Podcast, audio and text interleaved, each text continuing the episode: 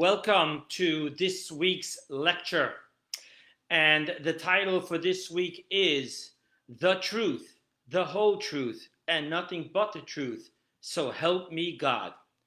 The, um, the subtitle is Understanding the Mystical Dimension of Monotheism.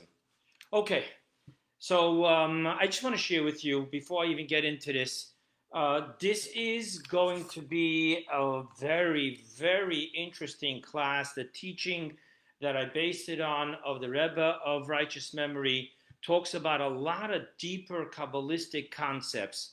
So, my deal with you is that if you just follow along, it will be my job to make sure that regardless of how deep these concepts may sound, they become digestible, practical, and well understood. And that is what I am here to do. So let's start, as always, with a modern day issue. So, this is the modern day issue that we're going to understand from this class. For many, there is a struggle between the two worlds we live in Judaism versus secularism, spirituality versus physicality, our synagogue versus our office, and our pursuit of God versus our pursuit of comfort and luxury. We reflect about, upon what the prophet told Rebecca, the matriarch, about her immense pregnancy pains in Genesis, and I quote to you what the prophet told her in the name of God. And the Lord said to her, Two nations are in your womb, and two kingdoms will separate from your innards, and one kingdom will become mightier than the other kingdom. Now, upon those words of the verse, will become mightier than the other kingdom. Our sages comment, they will not be equal in greatness. When one rises, the other will fall. Now, taking that to a deeper um, level, where he's not talking about the outside world, but the inside world, each and every one of us is Rebecca. And in our womb, we have the egocentric Esau and the theocentric Jacob. And we reflect upon these words. They will not be equal in greatness. When one rises, the other will fall. Now, this brings us to have to make a seriously difficult decision as to which we want this physical world or the world to come. Not an easy decision. Or is there a truth of truths which sees things differently altogether. This lecture is based primarily on a Maimor mystical teaching the Rebbe of Righteous Memory delivered on this Shabbat in 1969, exploring the three levels of truth. Okay, let's get some introductions here and then we can dive into what these three levels of truth is really all about. So, in this week's Torah portion, there is a verse which states, and it lists six things, six different stages of service to God. Let me quote, and I'll count as I'm quoting. You shall follow the Lord your God, fear him, keep his commandments, heed his voice, worship him, and cleave to him. Okay, so in these six stages, which go from the beginning until to cleave to him. Now, additionally, the verse is taking us from the lower level to the higher level. As in Kabbalah and Hasidus, there is the emphasis in the difference when the verse speaks of follow God. Like this verse, achre, follow, behind, in which the literal words uh, of the verse are behind, after God you shall walk. And then Kabbalah points out that there are other verses which states, for example, in Genesis, with God telling Abraham, walk before me. Or, as the verse of King David in Psalms, I shall walk before God. So there's a huge difference when the verse is talking about follow behind God or before God. So what we learn out from here is that behind God denotes a lower level in our relationship and service to God, while before God denotes a higher level. Thus, the highest level of service in our verse, it's obviously starting from the lower to the higher, from follow God to cleave to God, cleave to Him. So now we know that cleaving to God is the highest level of the verse, which is going to lead us to a question. Let's look how our sages define the words cleave to Him. How does one cleave to God? So I'm going to share with you, there's different interpretations. I'm going to quote the one from our sages in a medrash called Sifri. So the Sifri says, he defines the commandment, and I quote, separate yourselves from idolatry and cleave to God. Now the question begs to be asked. We just explained that this is the highest level of service. After the first five levels of service, and that's where you get to. The highest level, the sixth level, after already following God, fearing God, and all the other levels that we read in this verse, we then get to the highest level, which is to separate ourselves from idolatry? That needs to be understood. I'm going to share with you another little bit of Kabbalah on this verse.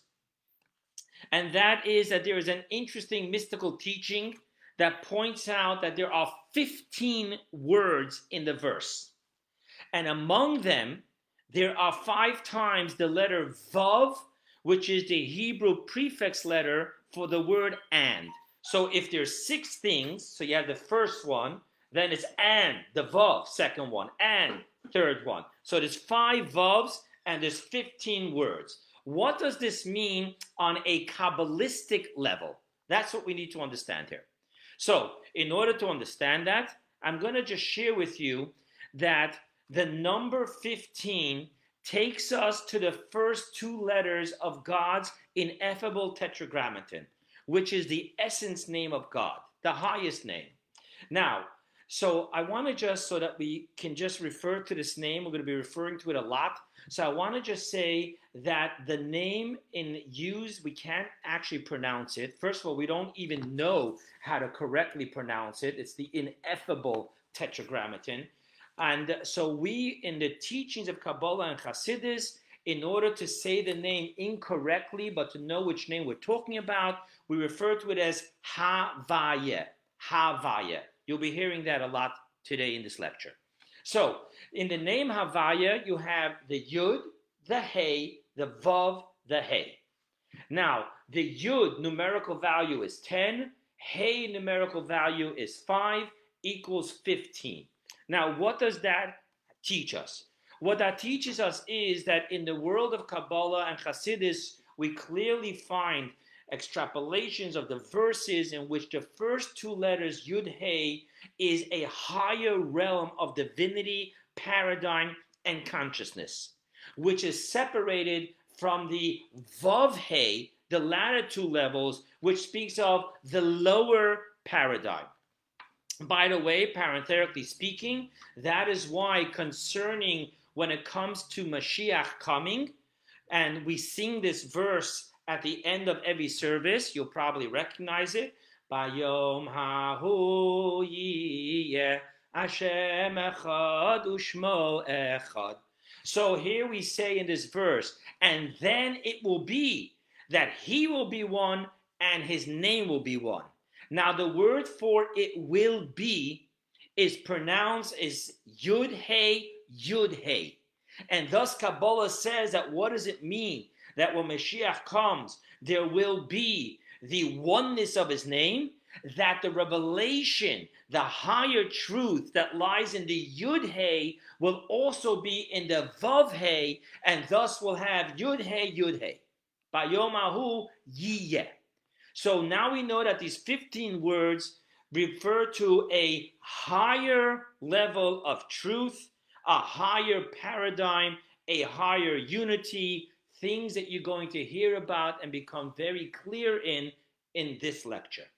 Now, what goes on with the five vavs? So I just shared with you that the second letters, vav, hey, is separated, a lower level. There seems to be a concealment between the divinity of the first two levels and the last two letters, levels, the letters. Thus, the letter Vav in the picture of it is the Yud and the line, which means its job is to bring down the highest truth of the Yud down to the Hey. So the last letter Hey really represents the soul of man, which descends into our egocentric paradigm of reality. And thus it's lacking the higher divinity. The job of the Vav, which is the letter of truth, is to bring down that higher truth into the Hey. Now, the Hey is numerical value 5. Thus, we have the five extra letters Vav in this verse, which is all about taking the divinity of the 15 words, the Yud Hey, and bringing it down into our physical egocentric minds of being able to absorb and appreciate and acknowledge the higher divinity. This all sounds very Kabbalistic. It will all become so perfectly and beautifully clear. Now, let's go to the next important introduction.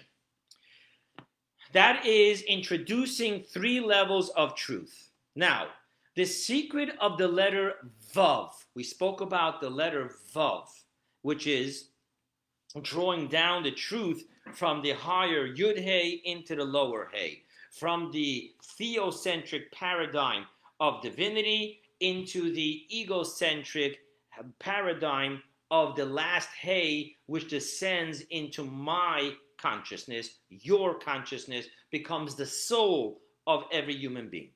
Now, to understand this, the secret of the letter Vav is found in the Zohar. The Zohar in volume 3, upon the verse in Joshua, it says, And give me a true sign. That's what he asked for.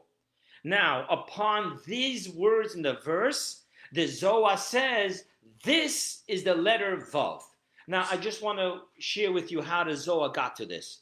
Because the word for sign in Hebrew is ot. The word for letter in Hebrew is ot. Thus, the Zohar reads the verse not give me a true sign, ot, but rather show me the true letter, ot, which is the Vav. Okay, now to truly fully explore the dimension of truth, we are going to need to explore an interesting teaching concerning Jacob. Now, for starters, the name Jacob is, I'm sorry, the name Jacob, oh, I'm sorry, I just got caught up in something.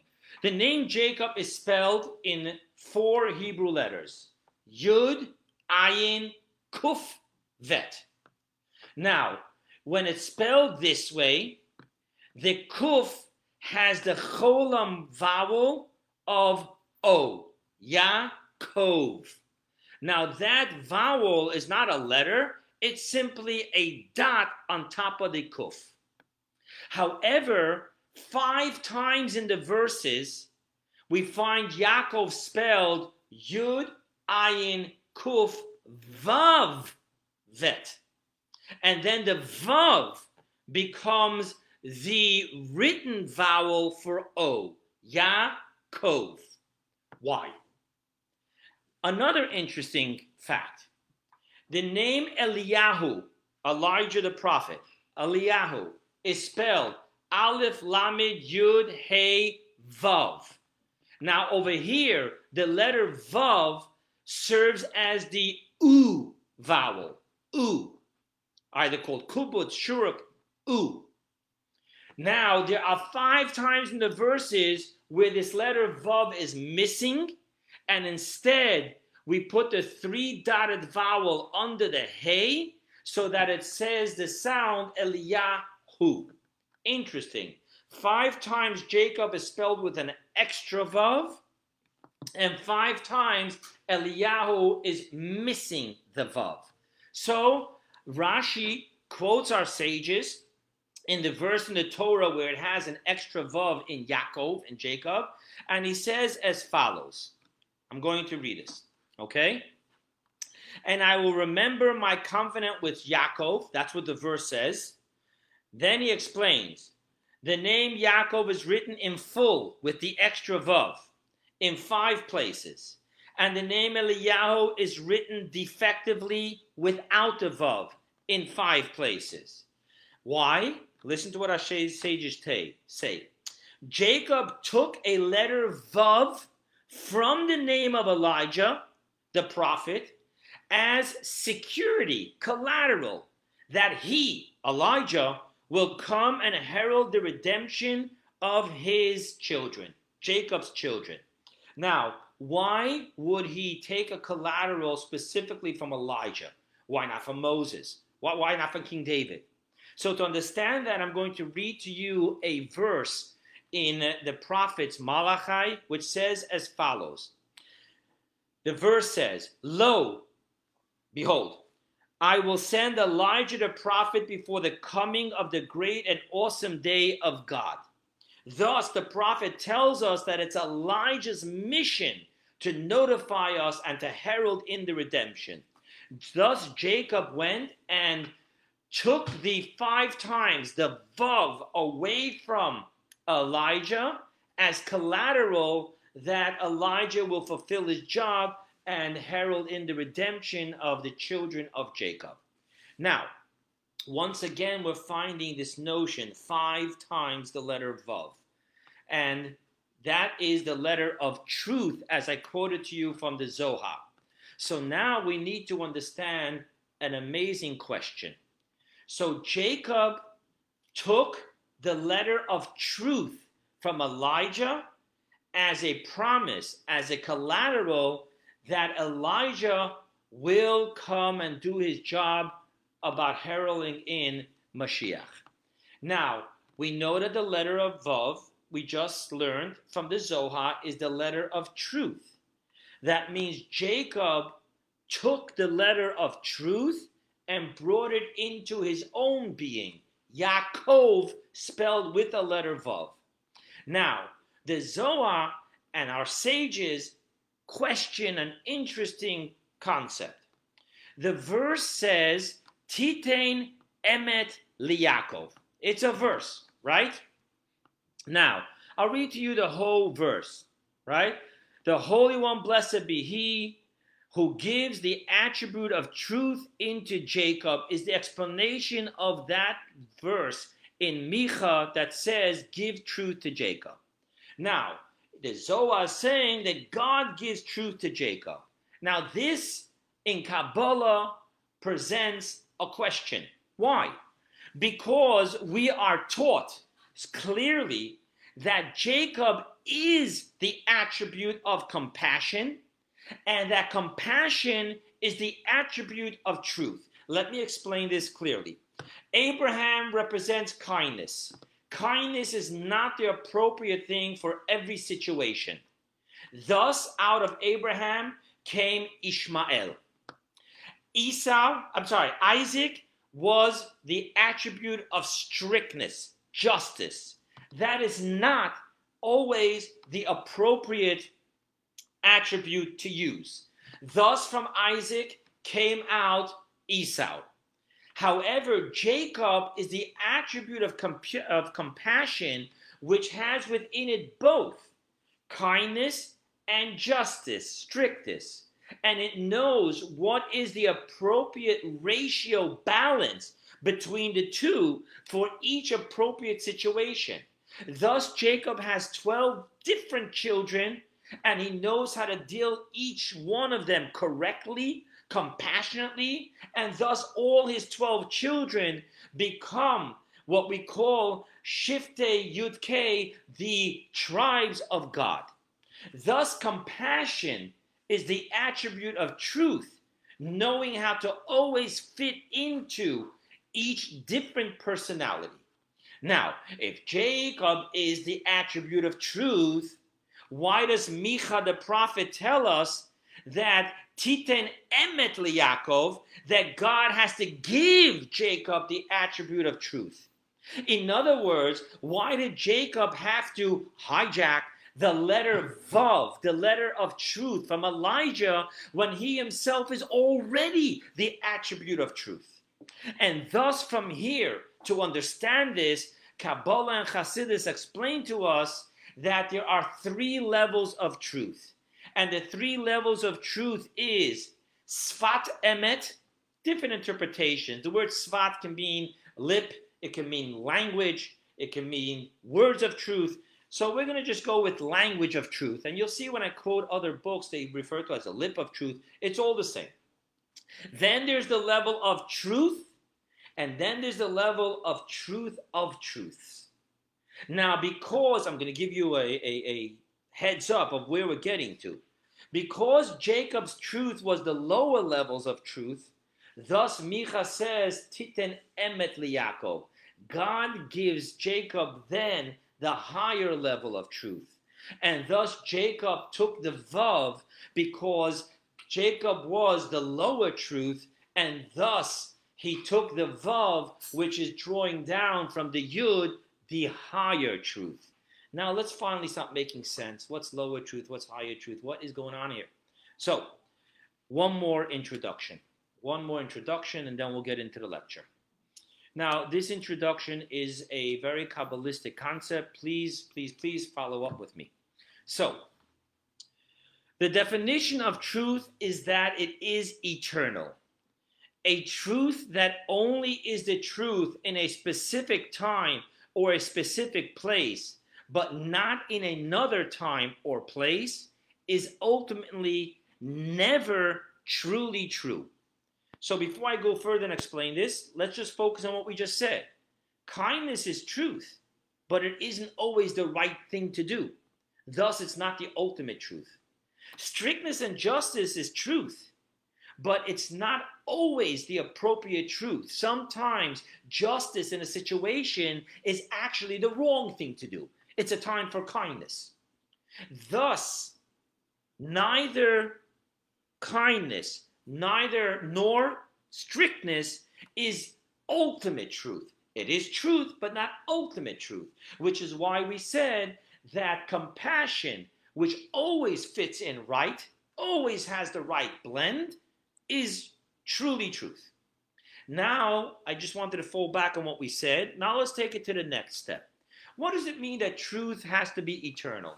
So, in the laws of the red heifer, the red cow, as is explained in Numbers, in the procedure of how to use it for purifying. So there it says that you take the red cow, and after you slaughter it, you have the ashes, and you bring the ashes with two other type of herbs, and you put it into living waters. And the question on the verse is, what does it mean, mayim chayim, living waters? Uh, what's dead waters? And it says as follows. It says that there are waters mechazvin. Now the word mechazvin means deceptive. And over here it's used as to dry up.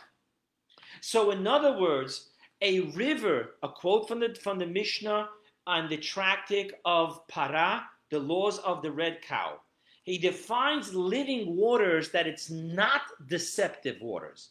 And what does deceptive waters mean? So it defines any body of water, any river, any body of water that dries up even once in seven years is considered deceptive. Meaning, let's get to the mystical dimension of this. Meaning that if it will eventually dry up, even when it's here, it's not truly here. Because from a spiritual perspective, the definition of truth is eternal. Okay, now we understand that in a world of relativity, there is no truth. Only in the world of the absolute is there truth. What does this mean in Kabbalah and Hasidus? The verse states, and I'm sharing with you a verse For I, God, have not changed, and you, the sons of Jacob, have not reached the end. Simply speaking, you look up in the commentaries, God's telling us that I have not changed. Truth is truth. The laws are the laws. And retribution is retribution. And yet, nevertheless, you see that I kept my covenant with your forefathers and your matriarchs, that you have not reached your end. You guys have made quite a couple of mistakes, God's saying, but look, you haven't reached your end. That's the way it's read as a statement. Comes along Kabbalah and Hasidus and reads it as a question, a wonder, an astonishment. And read how, I'm going to read it now. For I, the God, have not changed. So, how is it possible that, and you, the sons of Jacob, have not reached the end? What does this mean? The astonishment is as follows How could it be that God has not changed and that we have not reached our end? Okay, what's the big problem? What's, what's so hard to understand? Let's understand this. God's not having changed means that just as God was infinite, omnipotent, above time and space, and any finite definition of form before the world was created, so too is God now after the world was created. Which means that if we look at it, that God has not changed, which means that there is no contraction, there is no concealment, and the soul life, the divinity force of it all, is still that infinite omnipotent, then the question is that if the children of Jacob are conscious of this, how can their soul simply not experience an overwhelming and uncontrollable yearning and longing and craving to leave its finite state within its finite body and simply return into the bosom of God, the bosom of God? In other words, think of it this way. If you've ever watched a campfire, fire draws in its sparks. Now, if you think of our souls as sparks and God as the mother flame, and then you think about how, in truth, there was no contraction, there was no concealment, there isn't just a ray, but that God was one, God is one, and God will always be one. If the spark within us can become conscious of that, then voila, it's out of here the spark gets pulled into the mother flame. And thus we have the question that God's asking, the prophet saying, How could it be? The fact is that God did not change. God was, is, and always will be. How can it be that when we pray and we study and we do mitzvot and we have this connection with this God never changing, how could the spark just not pop out and return into the mother flame? Okay? So now we understand that the reason why this doesn't happen, he's asking a question. What's the reason why it doesn't happen? Is because our consciousness does not feel the eternal truth of God, the having not changed and therefore do not presently in this world see the essence of God of not change, to which anything and everything is absolutely not. So now we're getting a very interesting concept here. In the truth of truths, God has not changed. And from that perspective, we should all be dying. Why should we be dying? So let me just share with you at Mount Sinai, when the Jews saw God and heard God say the Ten Commandments, remember they went running to Moses saying, No, no, no, we can't deal with this. We're dying. What do you mean they were dying? Because when the spark got so close to the mother flame, the spark kept on leaving. Our sages tell us that God had to reconsistently, reconsistent, consistently re, re, re, um, resurrect. I'm sorry, resurrect the Jews at Mount Sinai. So, thus, the question is how come that's not happening all the time? The same God who spoke to us never changed. It is the ultimate divinity everywhere. And the answer is because we have the concealment. We don't see. We're not conscious of the truth of truth. We only live with the lower truth. And thus, we can sustain ourselves and live as human beings. This is something that we need to understand. Now, in order to really appreciate this, I'm going to introduce to you that in the verse, I, God, have not changed, he uses the ineffable tetragrammaton name, which I told you we're going to simply call Havaya. However, creation in Genesis, when it says, and God said, and in the beginning God created, it always uses the name Elokim. Now, the name Elokim is the only name of God which creates the hugest question of all.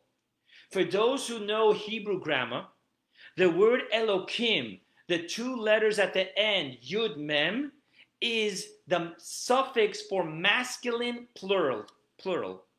And thus, let's not worry about the masculine now. Let's talk about how could a name of God have a plural tense if God is one. Thus, we're going to learn that the divinity level of Elokim, which is also truth, but a lower truth, is the way the divinity embraces the capacity of creation each on its own level, right? There's the inanimate, there's the plant, there's the uh, animal, there's the human, there's spiritual angels, all these different levels of creations. And it fits into each one according to its capacity. Thus, there is a plurality, thus, there's Elohim. So now you understand why we don't just short circuit every moment because of the presence of the one and only true God and the answer is because that's concealed from us, and what we live with is the digestible, sustainable, the, the one that went through the contraction, the contraction finite ray of light known as Elohim. Okay, now we clearly have this understanding. And by the way, I wanted to share with you that in Jewish law, we actually have to understand the different names of God when we make blessings. We have to know what to think. You have to know what you're saying. So I just want to share with you that when it comes to the name Elohim, the definition, and I quote to you, and when one mentions Elohim, concentrate on that his is that he is strength, master of witherall, and master of the powers of all, the plurality of all. It fits in in the capacity of each and every individual creation the way God created it. Okay, so now what we see here is there's the truth of Havaya, and then there's the truth of of I'm sorry, there's the language of truth, right? There's the truth of Havaya, there's the truth of Elohim, and we're going to learn that the truth of Elohim is the language of truth. The truth of Avaya divides into two truth and truth of truth. Now we understand that there's three levels of truth. There's the essence divinity of Havaya, that God is everything and everything is God. The reality of for I, God, Havaya, have not changed. And then there's divinity light of Elohim, which is plural, which talks about changes. Okay, now let's start the lecture. And really, the majority of it was all what we just explained in the introduction, so that things will flow because now my job is just to make everything practical, tangible, and digestible and well understood. So we're going to talk about just three things. Number one, the language of truth. Number two, truth and truth of truth. Number three, what exactly did the verse mean when it says cleave to him, and which our sages says means separate yourself from idolatry. Okay, and now, my friends, let the amazement of Hasidus begin. Language of truth. Okay, let's see where we even got this terminology, language of truth. So it actually comes from King Solomon in the book of Proverbs. It says over there, a true tongue. Remember, I told you there's different interpretations. Sfat, he, that this translator used the word tongue, but it's the word is sfat, which also means language lip. A true language will be established forever. Tikkun la'ad. And then he goes on to say, but falsehood won't. Now, let us for a moment see how this level of truth, the language of truth, Sfat Emet, is explained in Chassidus. So, in the book of Tanya, chapter 13, he talks about the difference between the language of truth and truth, and what is the truth of the language of truth in relativity to truth itself. Okay? So, I will read to you. This is a quote from Tanya. Now, this quality of love, of which we speak in the case of the intermediate people, just that you know, in Tanya you have three categories you have the righteous, the intermediate, and the wicked. Now, which is attained the, at the time of prayer by virtue of the preponderance of the divine soul, etc., is in comparison with the degree attained by the righteous who serve God in perfect truth, not of truth. And therefore, it's not com- the intermediate compared to the righteous. What we experience in our relationship to God is not called true service at all. Why? Well, you remember I said before that the definition of truth is eternal. So watch. Since it passes and disappears after prayer, and it is written, the lip of truth shall be established forever, but a lying tongue is but for a moment. So therefore, being that the Beinoni, the average person, doesn't 24-7 feel his love to God or the consciousness of God. When I'm praying, when I'm studying, yeah. But when I'm having a, a hamburger, mm, I'm not, I'm not there. Thus, in a sense, it's not eternal. Thus, it's a lying tongue. Now watch what he says. Nevertheless, okay, in relation to the rank of the intermediate people, it is regarded as absolute, truly perfect service in terms of their level of truth. In each man relative to his standing in the ranks of the intermediate. For in their case, too, one second, how can it be any form of truth if the foundation of truth is that it's eternal? And here we're saying that things are, are changing. For in this case too, their love during their prayers may be termed the lip of truth shall be established forever, since their divine soul has the power to reawaken this kind of love constantly during its preponderance in time of prayer day after day. Well, what are we learning here? What we're learning here is that for the righteous people, who their level, the holy people, the saintly people, their level of love and their consciousness of God is 24 7. Whether they're praying, whether they're studying, whether they're eating, whatever they're doing, they're consistently conscious of God, their relationship to God, and their love for God. However, you and I, the intermediates, we have it at moments, specifically in prayer when we focus, but then it, so to speak, leaves us. The answer here is it's not that it leaves us, but rather when I feel it, it's being revealed. When I'm not feeling it, it's there in the soul, but it's hidden. Thus, it's on the level of potential rather than on the level of actual. But the fact that it is there, at least potentially hidden within the soul, it also has a level of truth. Thus, we now see what the language of truth is. It's the level in which goes through different changes in depending on where our consciousness is. While the truth, not the language of truth, truth itself is always there. It, it isn't subject to what environment I'm in or what I'm experiencing at the moment.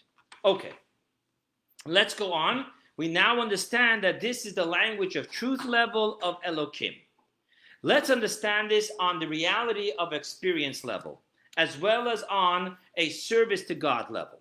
We explained earlier how the finite world of concealment is vivified and sustained through the divinity light of Elohim. It cannot, it cannot connect with the level of Havaya, right? That's what we said then everything would just pop out and return back into the mother flame. So the connection of re- the creation with God is through the div- divinity light of Elohim. What this means practically is that for there exists freedom of choice to live in a misperception about God's existence. So therefore, the divinity, the truth, the divinity within creation is hidden. I shared with you once previously on this platform that according to Kabbalah, the interpretation of an atheist is a piece of God telling God that God doesn't exist. Now, how is this possible? This is possible because of the concealment of God, even within that piece of God, the creation. Now, here's something very interesting. Our sages tell us that when Moses was on Mount Sinai documenting the Torah, so over there, when he came up to that verse in Genesis where God said, Let us make mankind in our image and likeness, and Moses says, God, why are you using the plural? Let us. You're, you're allowing for the heretics to say, Oh, you see, it's not just one God. So God answered him, very interesting, right. And he who wants to err, let him come and err. By the way, off the topic for a moment, just in parentheses, and it's a footnote.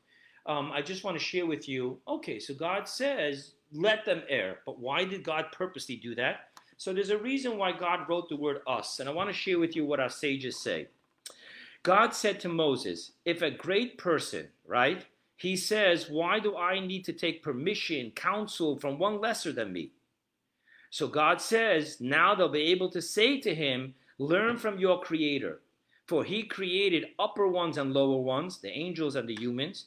And when he came to create the human, he ruled with the ministering angels. Let us. So there's a reason why God said it.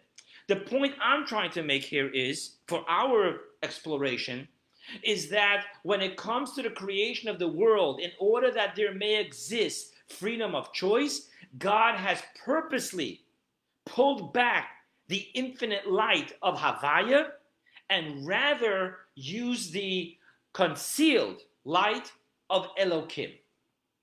And thus, in creation, we on a regular basis, like we spoke before by the intermediate, we live on the consciousness of the language of truth, not truth itself. Okay? Now, in service of God, what does this mean? So we're talking about how God created the world, right?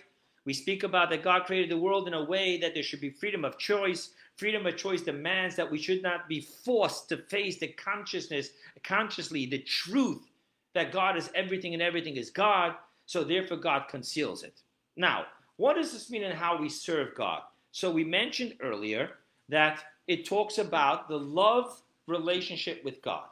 Now, let's understand in the world of Kabbalah and Hasidus, we call the intellects parents, we call the emotions offspring. And the reason is because emotions are born through intellects.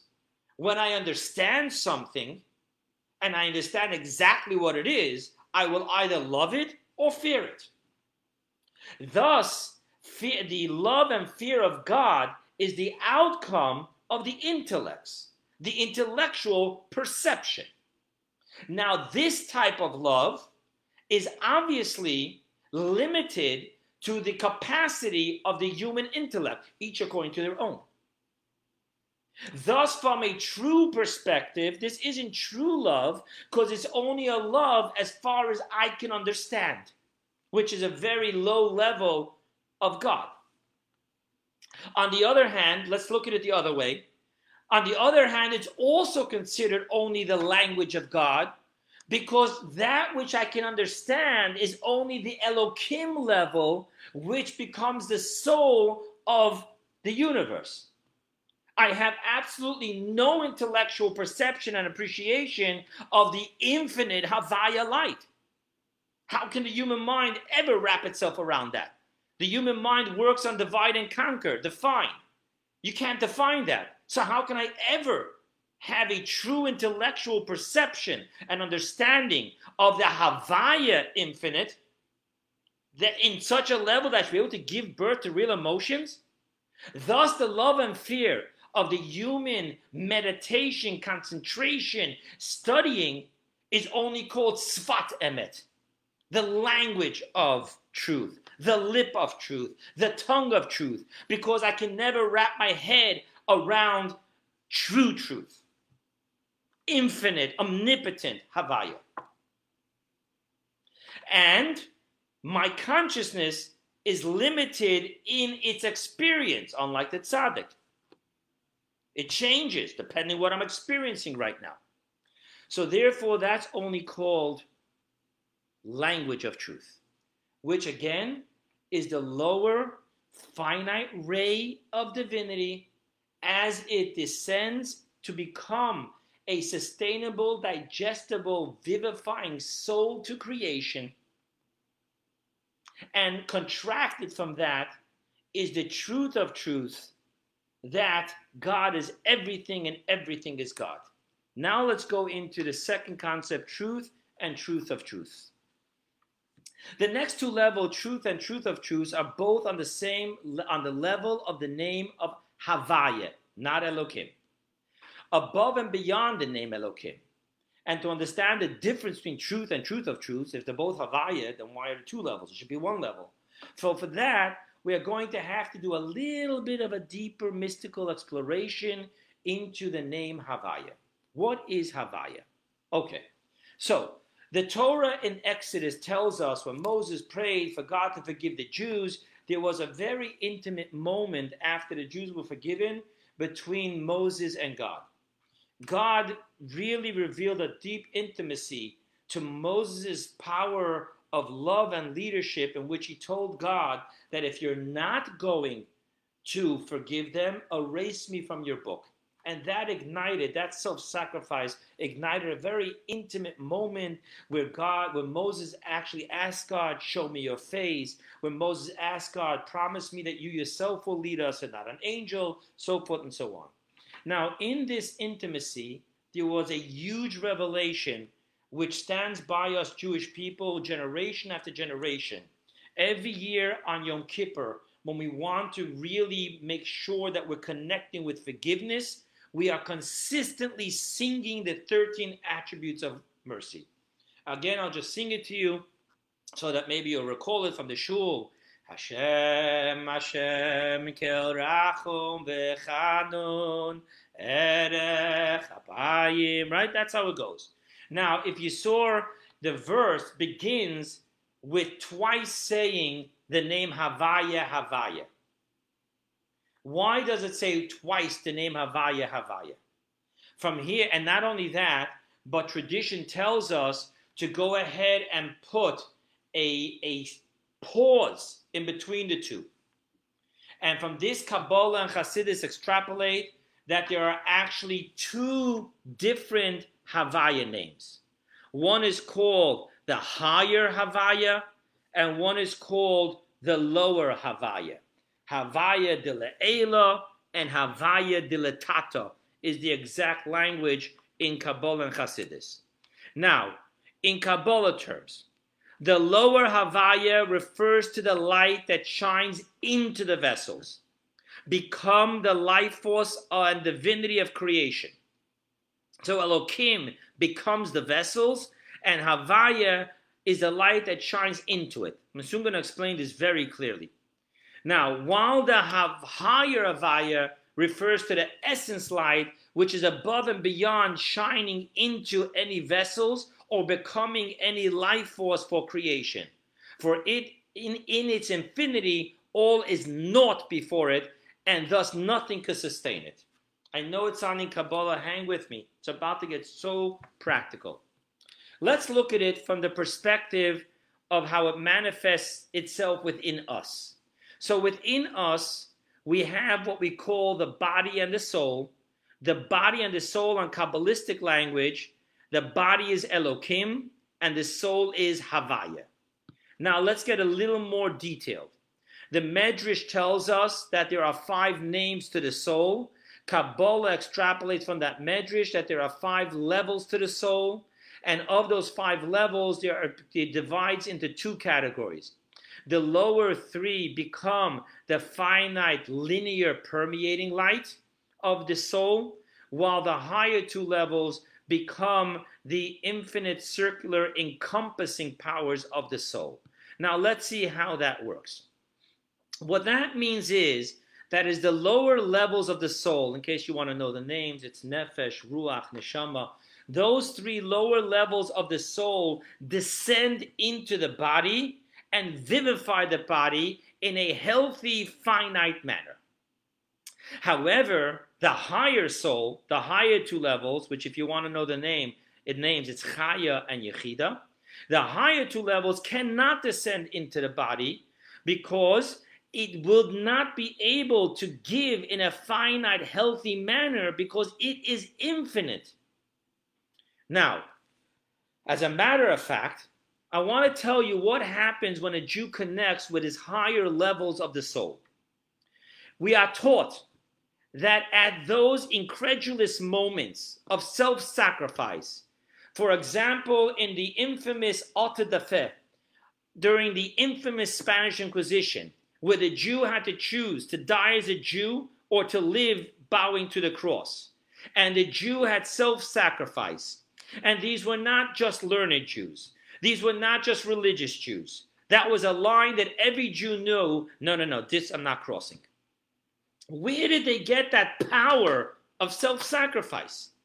And the answer is, according to Kabbalah and Hasidus, when there's a burst forth from the higher soul, which is infinite, in which the body's capacity and physical life is not something of true, true value and definition. Thus, all of a sudden, that soul just says, No way, I'm not living disconnected from God, believing in any other things. And he shouts out, Hashem Elokeinu, Hashem Echad, and leaves the body. The power of self sacrifice comes specifically from the higher level of the soul, which cannot finitely and healthily manifest itself in the egocentric course paradigm and limitations of the physical body. While the lower level could. You and I are right now alive. You and I are right now are functioning in a healthy way. We're not going spiritually crazy. And that's because it's the lower levels of the soul which is sustainable and digestible. Now, let's now give a look into how different paradigms come forth from the two different levels of Havaya the higher Havaya, which is the truth of truth, and the lower Havaya, which is truth. And again, let's return for a moment to the body soul relationship so that we can wrap our heads around this very mystical concept of how God creates and vivifies creation. Let's start with the lower Havaya. The lower category of the soul, which vivifies the body, even though the soul is infinitely separate from any physical and finite property of the body, it's a soul. Nevertheless, the mere fact that it can and does vivify the body means that the lowest soul level does acknowledge the existence of a body as an identity of its own, with its coarse egocentric paradigm and its finite spiritual senses, emotions, and intellects. Only that the lower soul, even though it does acknowledge that there is something called a body, but it understands that the entire existence of the physical body depends upon it consistently being vivified by the soul.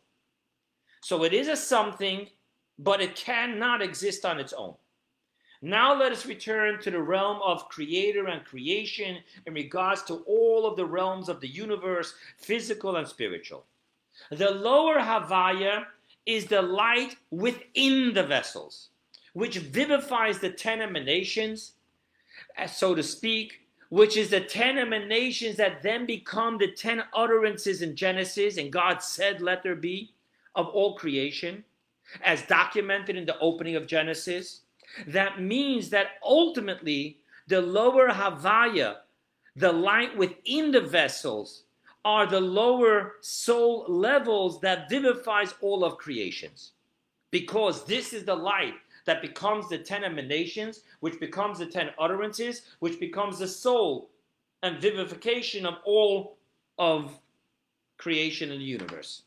Now, the paradigm of the lower Havaya is called in Kabbalah and Hasidus lower unity. Why? Yichuda Tata'ah.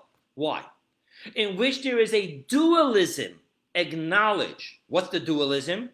It acknowledges that there is a creator, there is a creation, only that it acknowledges with absolute certainty that the entire existence of creation is dependent on the lower Havayas consistently vivifying it. Again, it exists, creation, but its existence is dependent upon consistently being brought into existence and vivified by divinity. Now, one more piece to get this really clear. This is mystically known as the paradigm from a verse in Deuteronomy, En od milvado. There is nothing else besides him. Now, watch what Kabbalah does to this verse. Being that the verse adds on the word milvado, besides him, rather than just saying En od, there's nothing else. Period. From here, Kabbalah extrapolates that this is the lower unity in which there is a dualism. Only that the second existence, creation, has no existence without milvado, besides him. There is no existence. What do we extrapolate here? That with him, in other words, when creator is vivifying creation, there's a dualism. There is creator and creation. So the unity level here is that I am I, but I acknowledge that I am non existence without God bringing me into existence. But the fact is that God chose to bring me in existence, so now there's I. There's I and there's He. There's creator, there's creation. That's the lower unity. Let's go quickly into the higher unity. The higher category of the soul, which remains above and does not descend into the body, for that it does not identify the body as any identity of its own, nor does it acknowledge any existence of a egocentric paradigm with finite capacities, living outside the existence, the only existence and paradigm, which is God Himself. Only that God conceals this higher soul levels from revealing itself within the body, but keeps it as a distant, all encompassing crown. It's there, but it's in a distance. It's not on my RAM, it's not on my accessible consciousness. It's in the hard drive distantly away. Now, that keeps the distance in order that the body would not die from a revelation that it could not digest and a perception it could not sustain. This is what we explained earlier. Remember that verse? For I, God, have not changed, and you, the sons of Jacob, have not reached the end? Meaning that if the higher Havaya, the higher level of the souls, was revealed, in which everything is absolutely naught, there's only God. God is everything, and everything is God then we would reach our end of existence. We would pop out of ourselves and return into the bosom of God and be but within the oneness of God's existence. That's the higher levels perception, which, in order that we should be able to live, God hides from us, but gives us as a infinite crown above us to be accessed in specific times, as I said before a moment of self sacrifice. Now let us return again to the realm of creator and creation, not soul and body. It's the same thing in regards to all of the realms of the universe, physical and spiritual. The higher Havaya is the essence light which cannot descend into the vessels. For, why?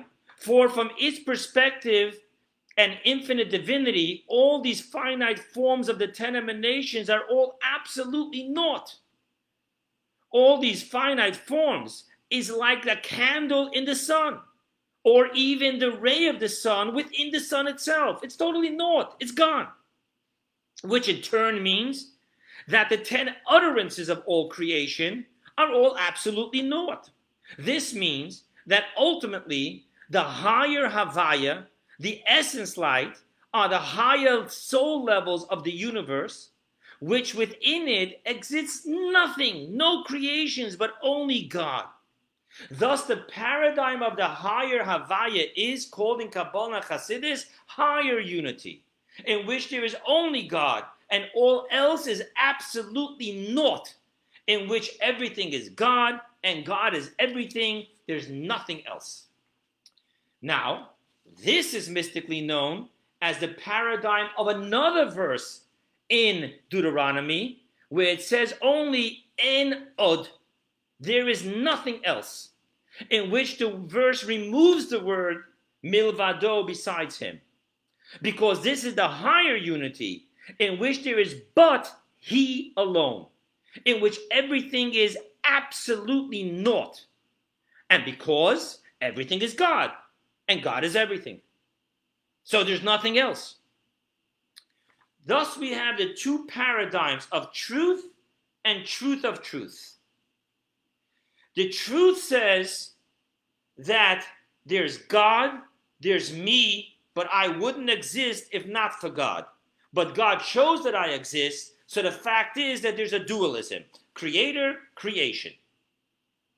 And from there comes the entire egocentric paradigm of, of freedom of choice that I can really choose to tell God no. Then there's the higher Havaya, the truth of truth, which sees that God is everything and everything is God. Ultimately, there was no contraction on God.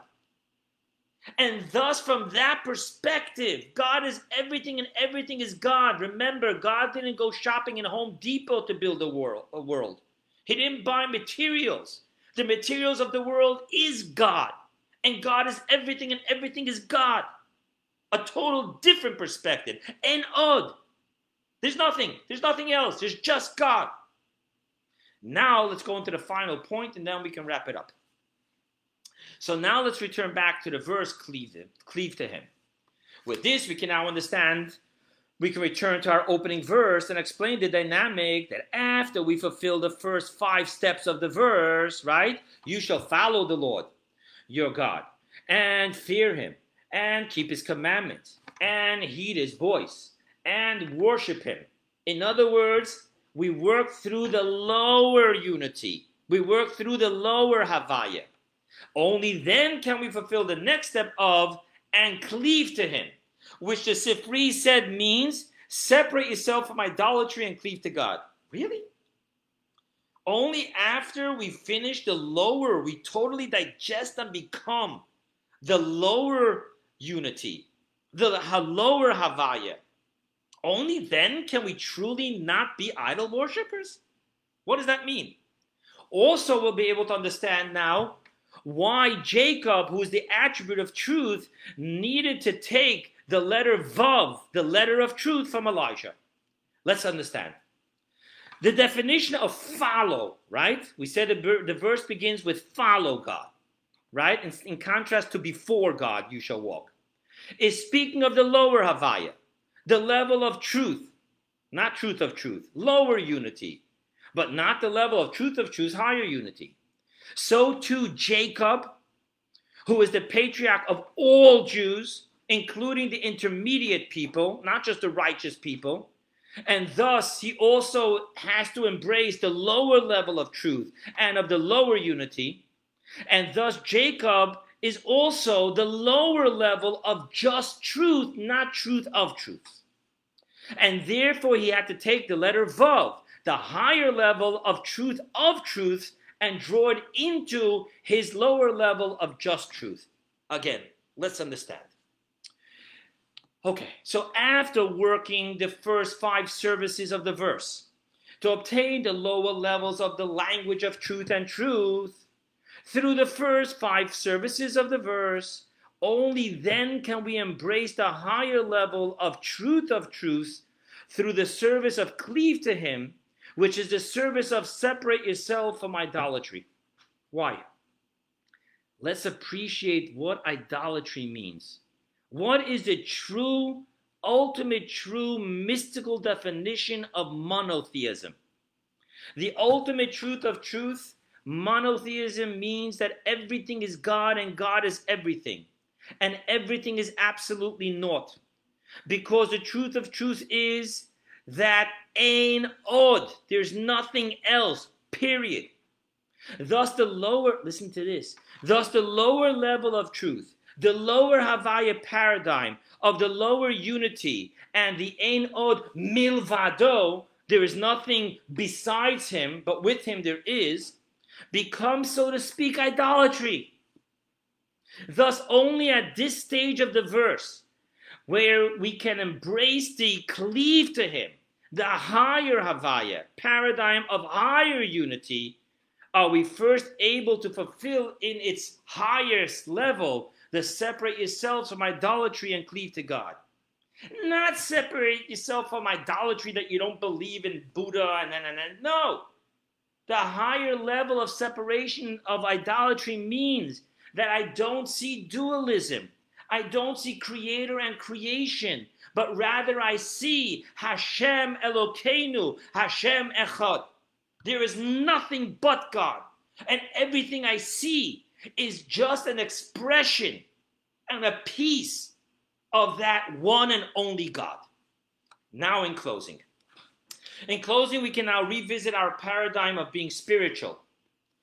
If we can live the spiritual life of the lower unity, simply acknowledging, let's be practical now, that we have an egocentric paradigm which needs to be curbed, in which we, I want to quote the teaching of our sages and ethics of our fathers, make his will should be your will, nullify your will before his will. That's the lower paradigm. I have a will, it's egocentric, it's driven on the me, me, me, me, me, me, me, me, me. And thus, I need to know that the lower the lower unity is I acknowledge myself, I acknowledge my will, and I acknowledge that my will has to be curbed. Then, when we do that, we can we, we, then we become in a position to embrace the higher unity in which physical abundance is no hindrance at all to our spirituality. Why? For we now embrace that everything is God and God is everything, and anything other than serving and cleaving to God is absolutely naught. So, my abundance of physical wealth, power, fame, none of it is going to get in the way between God and me and me and God, because I would then understand at that level that all of this exists only for me to serve God in greater measure. Wow, people, thank you.